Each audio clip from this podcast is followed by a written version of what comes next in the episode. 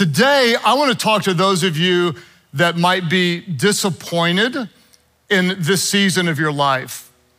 And for many of you, it's not that you don't believe in God and His goodness, you, you do believe in Him, but right now you may not be seeing His goodness in your life.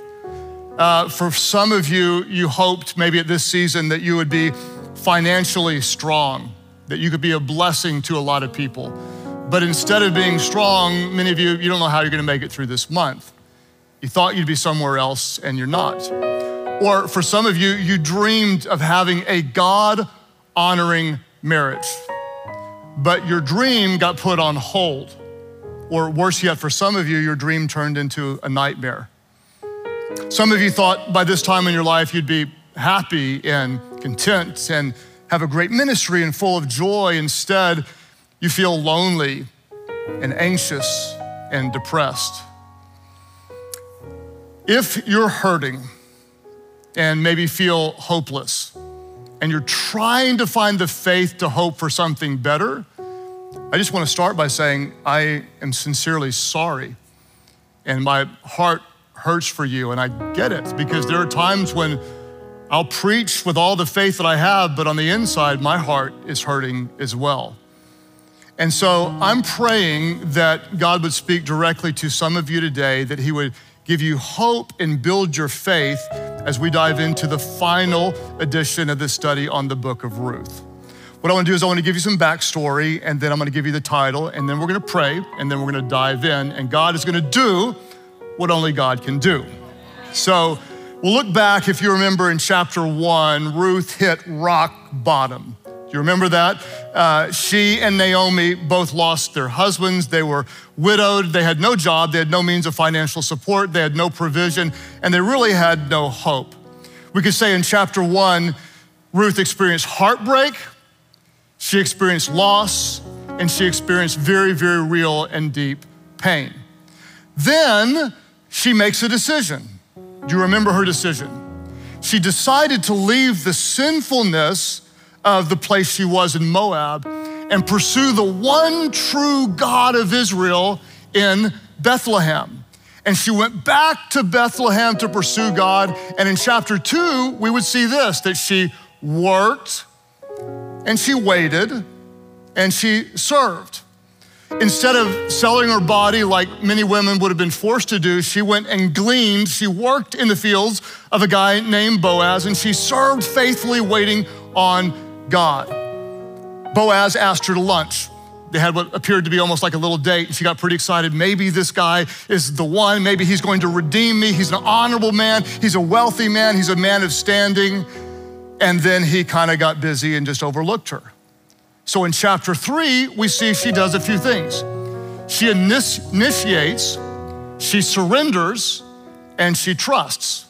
She initiates, she put herself in the path of uh, this guy, very much in the path, meaning she put herself at the foot of his bed, which is not something we necessarily recommend in premarital counseling, but nevertheless, that's what she did. And she said, Hey, remember me? And she was available to him, and she trusted God, and she waited.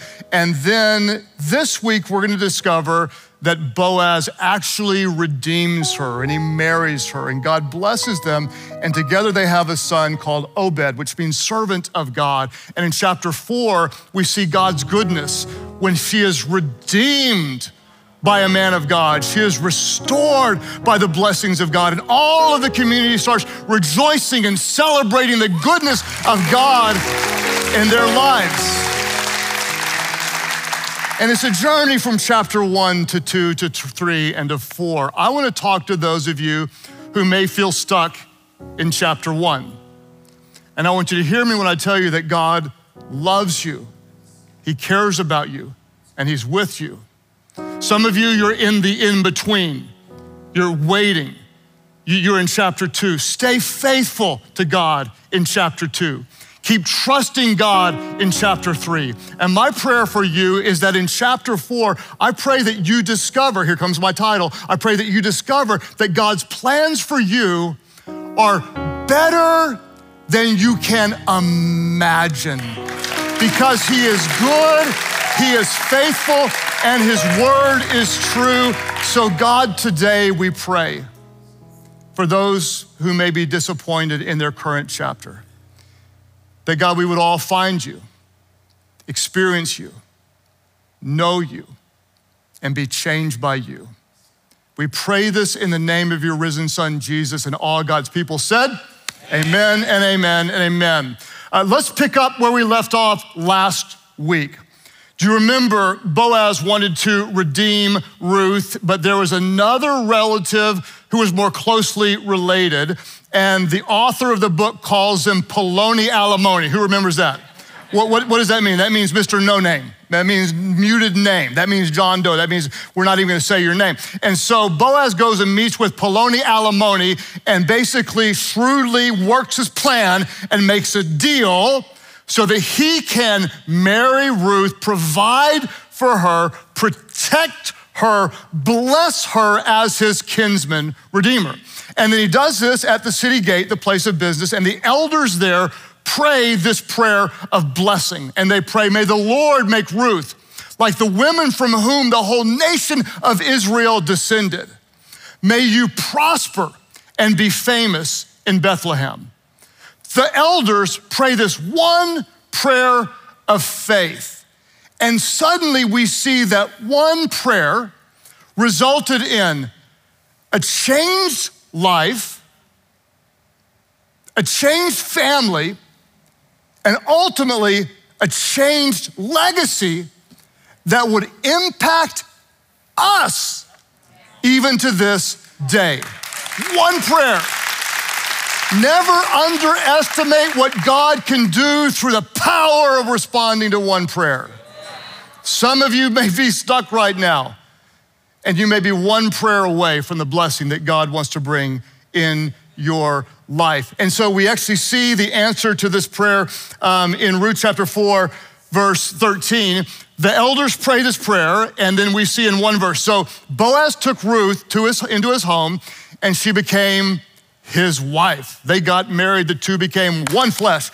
When he slept with her, the Lord enabled her to become pregnant, and she gave birth to a son. The Lord enabled her to become pregnant, and she gave birth to a son.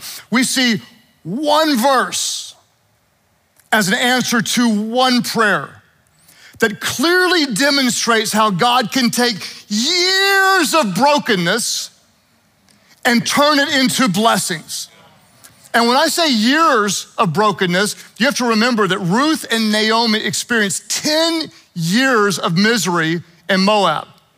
In other words, sometimes a chapter may last for a little while. And then she makes one decision. She decides to turn from Moab turn to the God uh, of Israel, return to Bethlehem. Someone prays one prayer of faith, and the results are dramatic. It's not only a changed life, it's not only a changed family, but it is a changed legacy that even impacts all of us today. It's amazing. And how did this come about? There is a phrase in, in our verse that I don't want you to miss, and that is this The Lord enabled. Who enabled? Who brought it about?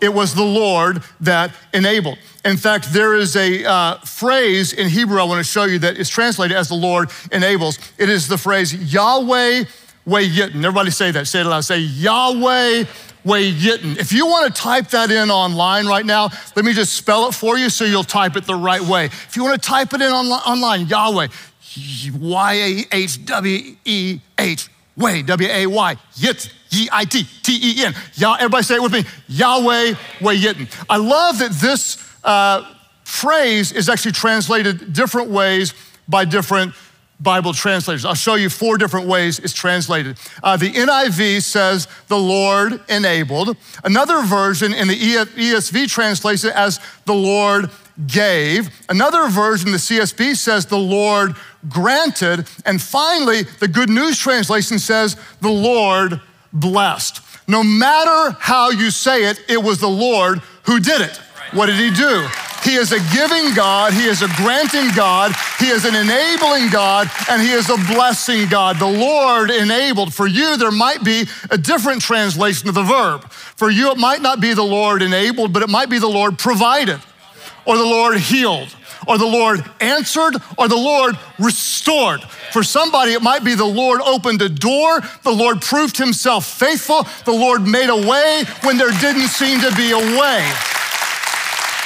It is the Lord who enables, Yahweh, way yitten. Whatever you're facing today, I came to tell somebody that God is able. Our God is able. Our God is able. Our God is able. Now to him, Ephesians 3. Now to our God who is what? Say it with me. Now to our God who is able to do immeasurably more, not only what you can ask or think, but more than all you can ask or imagine according to his power that is at work within us. He is able. Whatever you need, God can do it. And God can do even more than everything that you can imagine. Now, I know what some of you are thinking right now, because I might be thinking the very same thing. You're thinking, if he can, why didn't he? If he can do it, why hasn't he? If God is able, then why am I sitting here waiting on him to do it? And I'm guessing, I don't know, but I'm guessing that might have been something similar that Ruth would have thought back in chapter one. If you remember, her husband died, which wasn't her plan. And so she turned to God and she was very, very loyal to Naomi. Wherever you go, I go. Wherever you're, be, you're God be my God. I'm sticking with you. And she stunk with her grumpy, bitter mother in law. Then her sister, Orpah, bounced.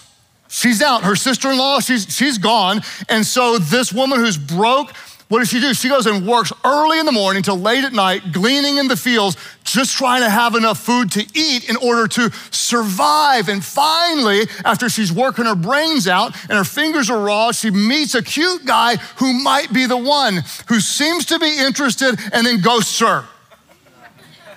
God, where are you?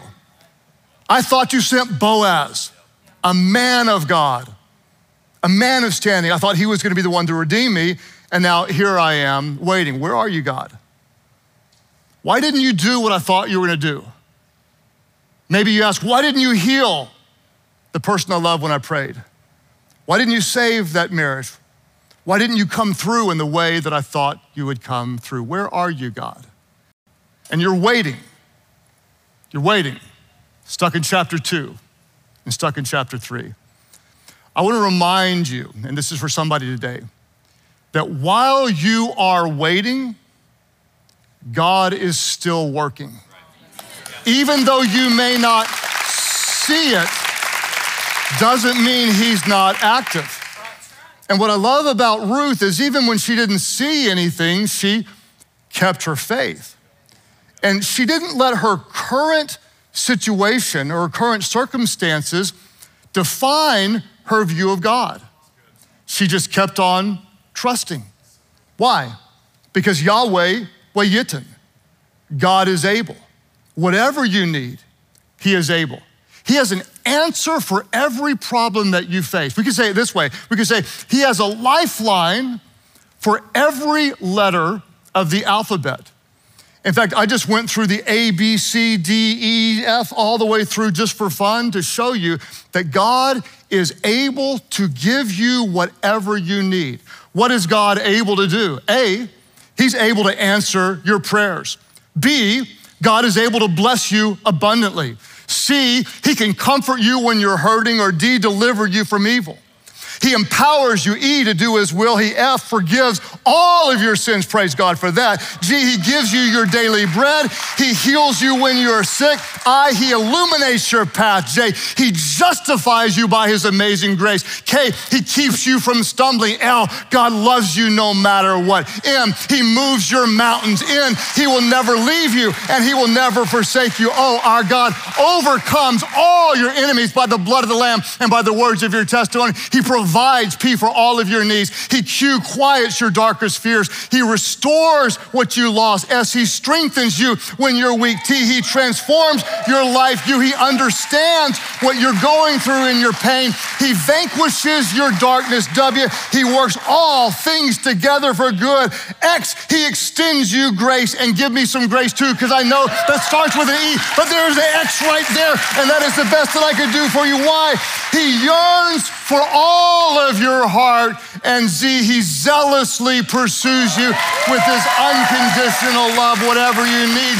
Yahweh Way Wayitten, God is able, our God is able to do exceedingly and abundantly more than all you can ask, think, or imagine. Whatever you can think of, our God can do, and He can do even more. Whatever you need, Yahweh Way Wayitten. Our God is able, whatever you need. And we see God show his ableness. We see the answer, the provision in Ruth 4, verse 14. I love this. We see then the women of the town said to Naomi, Praise the Lord who has now provided a redeemer for your family.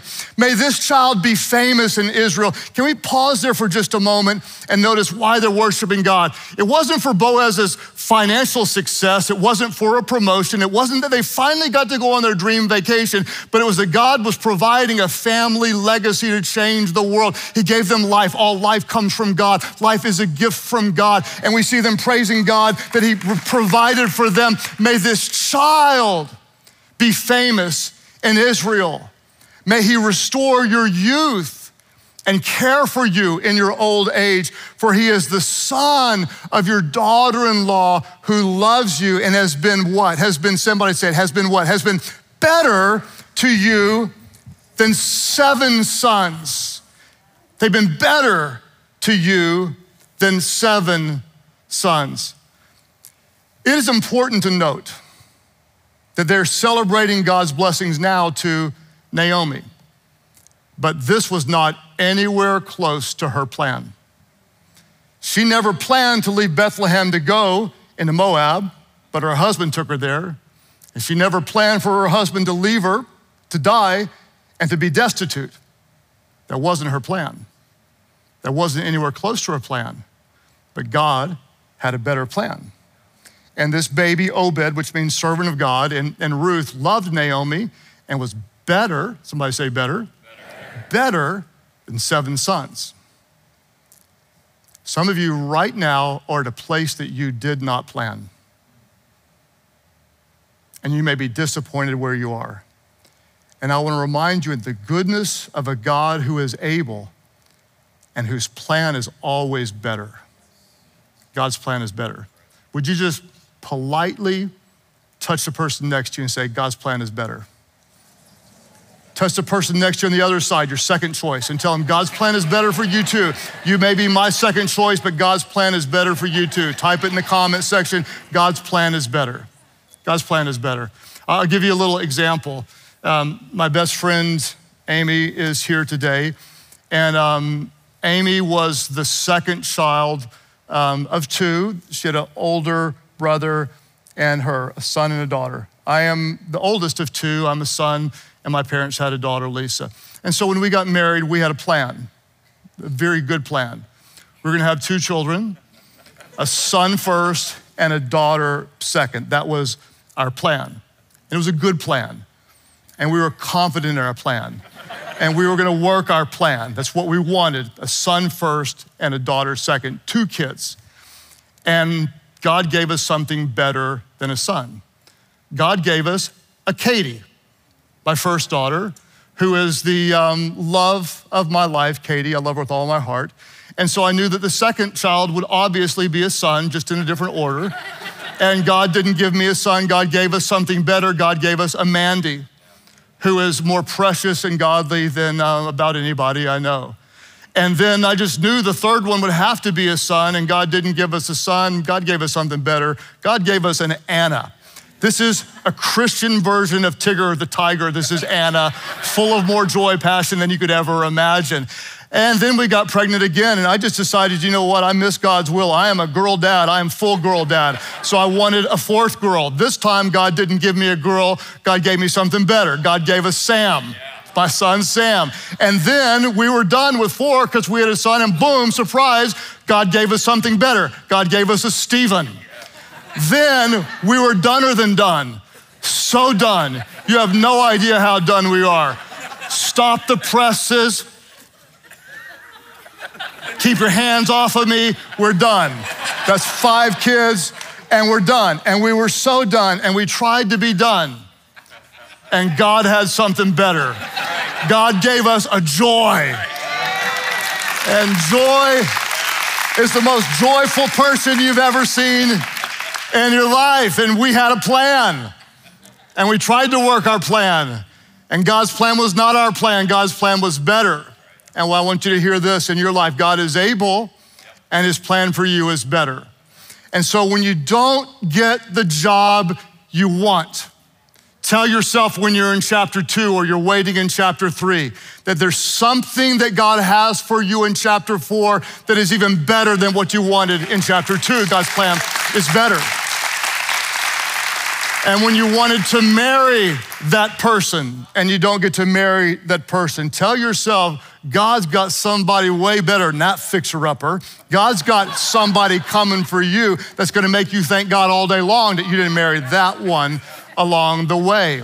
And there are some of you right now, you had different plans for your weekend, or you were gonna watch something different on YouTube, but God had a different plan, and you are here and you're watching this right now because God wants to say something to you that He is able and God's plan is better. God's plan is better. We see the story progress, and it gets really emotional to me. Um, in verse 17, we see this. The neighbor women said, Now, at last, Naomi has a son again, and they named him Obed, servant of God. And he became the father of Jesse and the grandfather of David. Why does that matter? And then the end of Ruth goes into this kind of lineage of who came next and who came next and who came next. One of the major themes in the book of Ruth is the providence of God. The providence of God. What is the providence of God? That's when God uses natural circumstances to bring about his supernatural will. In the book of Ruth, you don't see any physical miracles. You don't see any parting of the Red Sea. You don't see anyone walking on water. You don't see any raising the dead, but you see the miraculous providence of God when he uses natural circumstances to bring about his supernatural will. Last week, we talked about the providence of God, and we said it's a lot like Hebrew, the Hebrew language. For those of us who read English, when you read Hebrew, we actually read it backwards. And the providence of God is best understood when it's viewed backwards. I'll show you. Who are we as Christians? We are followers of the Son of God, the Lord Jesus Christ. Everything about our lives is about Jesus. We seek him first. He is our Lord. He is our Savior. He is our Redeemer. He is our King. He is our righteousness. He is the door through which we enter. He is the Good Shepherd. He is the living vine. His name is Jesus. And as we look at the lineage we looked at last week, we see Jesus and we read backwards, just like Hebrew, just like the providence of God is best viewed backwards. We look at Jesus, who came from Mary and Joseph, who came from Jacob. And I won't read all the names because there's a lot of them, and they're really hard to pronounce, some of them. And I did pretty good last week, but I'm not going to try it again. But if you go back through Jacob and Matthan and up to Zadok, Zadok and down to Azor and down to Jehoiakim and to Josiah and up to Jotham and Uzziah and down to Rehoboam, and then you get to the names we just saw. We just saw Solomon, David, Jesse, who came from Obed, who came from Ruth and Boaz. Well, let's go back to who Ruth was in chapter one. Do you remember who she is? She's a Moabite woman. Do you remember?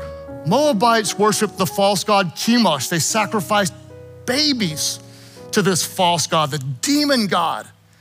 And she came from a people that were not the people of God. And this sinful Moabite woman turned to the God of Israel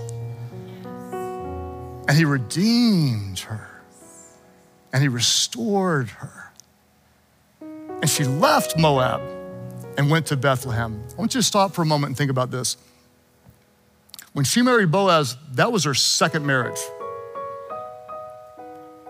Her first husband died. This was not her plan. If you find yourself thinking you're at plan B right now, just remember God's plan is better. God's plan is better. If you wake up somewhere in life and you didn't want to be here, and you're disappointed, and you're hurting, and you're waiting, remember, while you're waiting, God is still working.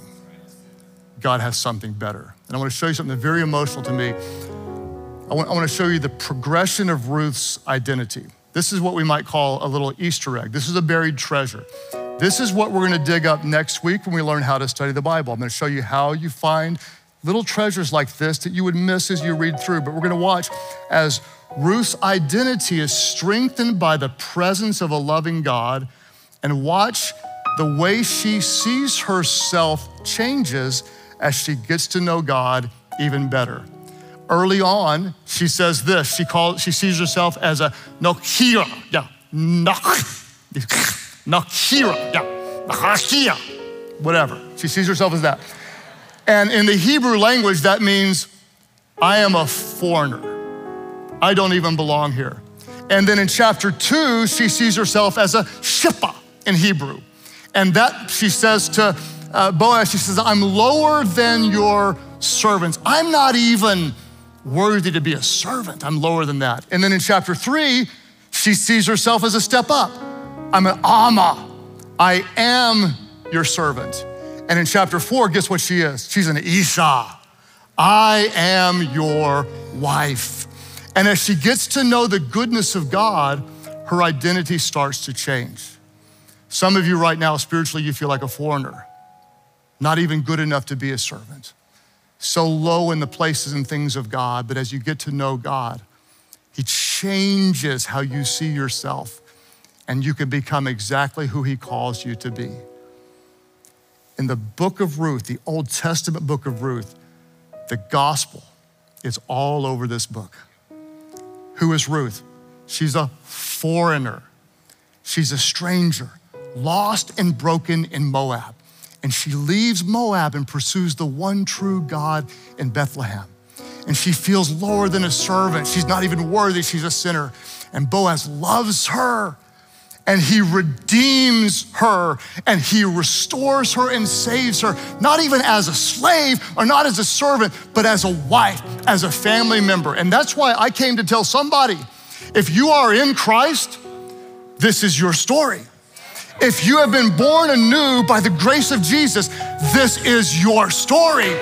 Because one time in your life, God felt far away and you were hurting and broken and you felt hopeless, but God had something better for you than you could ever imagine.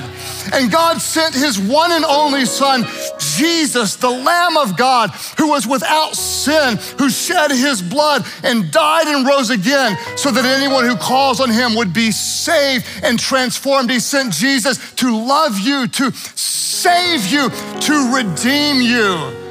And we see this very same story in the New Testament in the letter to Ephesus to the Ephesians when Paul told us this same story in the New Testament and said, Don't forget that you Gentiles used to be outsiders. In those days, you were living apart from Christ. You lived in this world without God and without hope. But now, somebody say, but now. But now you have been united with Christ Jesus. Once you were far away from God, but now you have been brought near to Him through the blood of Christ. Scripture says, So now you Gentiles are no longer strangers and foreigners. You are citizens along with God's holy people. You are members of God's own family. You're an Isha. You're a wife, the bride of Christ. You're an ambassador of the Most High God. You are the light of the world. You are a child of the living God, a joint heir of the kingdom of the Lord Jesus Christ. That's who you are when you know Him. You're not stuck in Moab. You find the blessings of God in Bethlehem. So if you're stuck in the in between, stay faithful to God. Keep pursuing God. Because Yahweh Yitten, our God is able to do exceedingly abundantly more than all you can ask or imagine according to his power that is at work within you. He is able. And while you are waiting, God is still working. Even now, you may feel like you're in the middle of brokenness, but God's plan is better. There is a chapter four. His blessings are real. He's working in all things to bring about good to those who love him and are called, called according to his purpose. And one day you'll look back, just like Hebrew, and see the providential will of a good God who was with you all the time, even in this moment. So, Father, we thank you. We worship you. God, we thank you that you, you, are, you are loving us back in the book of Ruth and preparing a Moabite woman to be a part of the lineage of your son Jesus that would save us. As you're praying today, those of you online or all of our churches, I know some of you, you're in a season that um, not really where you'd want to be. You're in, a, you're in a chapter that might be disappointing, or maybe it's someone that you love, someone close to you. If, um, if those of you would say, I really do, I need prayer today, I'm, I'm in a chapter that I don't prefer, I didn't choose, or there's someone close to me that is, and I want to pray for them, would you just lift up your hands right now? Just lift them up um, online. You can just say, Yes, please pray for me. Just, just that much. Please pray for me. And God, we're going to come to you now, and um, I, I pray on behalf of our church family and those people, even around the world online, that you would give them what only you can give them, and that is a peace from heaven right now. That in the middle of turmoil and pain and, and, chaos and heartbreak and disappointment, we thank you, God, that there is a peace from heaven that goes beyond our human ability to understand. Show us, God, through your word and by your presence, that you are good, that you are a loving God, that you are with us, and you are always able. God, give us the faith to trust and to believe in you. You are able, God, and you're good. As you keep praying today, nobody looking around, there are some of you that you might be a little bit kind of like Ruth was in Moab. Um, maybe you're not walking intimately with God right now. You may be lost and broken. This isn't a popular word today in our culture. But I'll, I'll, just say it the way the Bible says it. You're, you're dead in your sin. What, is, what does that mean, dead in your sin? That your heart kind of feels dead. You feel, you feel hopeless.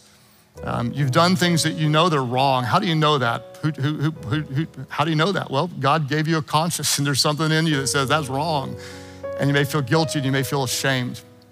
What I want you to know is that right now, at this moment, you're not here by accident. You're not watching by, you had something different planned, but God's plan was better, and you're here right now because God wants you to understand this that He loves you. And He loves you so much that He sent Jesus through the lineage of a Moabite woman to say to the world, you can have life and life abundantly. Jesus, the Son of God, perfect in every way, died for the forgiveness of all of our sins.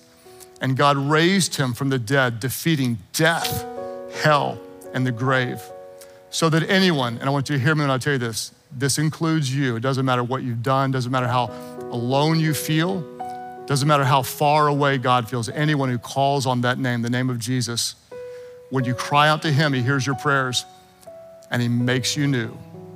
Just like Ruth was made new, you're made new to experience the goodness of God. Wherever you are today, those who say, I need that, I need His forgiveness. I know I've, I know I've sinned, I know I've done some wrong things. I want to know you, God. I want to be, I want to be changed. We're not just praying a prayer, we're devoting our life to Jesus. Wherever you're watching from today, those who say, I'm ready to step out of Moab, I'm ready to leave that old life. I want to be a follower of Jesus. I want Him to be first. I want Him to be the Lord of my life. When you cry out to Him, He'll hear your prayer, He'll forgive your sins, He'll make you brand new, He'll fill you with the Spirit. You will never be the same. You're not a foreigner, you're a, you're a family member, you're a child of God. Those, wherever you are today, say, I need that. I need the grace of Jesus today. I leave my old life. I choose Him. I give my life to Him. That's your prayer. Lift your hands high right now and say, Yes, Jesus. Yes, as we have hands going up today at all of our churches, we praise God for all of you saying, Yes, Jesus. Yes, Jesus. Yes, Jesus. Yes, Jesus. Online, type in the comment section, I am surrendering my life to Jesus. Just say it, I'm, I'm trusting Jesus. And wherever you are today, we're gonna pray together. Nobody prays alone. Pray, Heavenly Father, forgive my sins. Jesus, save me. Be the Lord of my life. Thank you for loving me. Thank you for forgiving me. Thank you for making me new. My life is not my own. I give it all to you. Thank you for new life. You have all of mine. In Jesus' name I pray. I need somebody to celebrate right now. Give God praise. Thank you for who He is. We're leaving Moab and going to serve God in Bethlehem.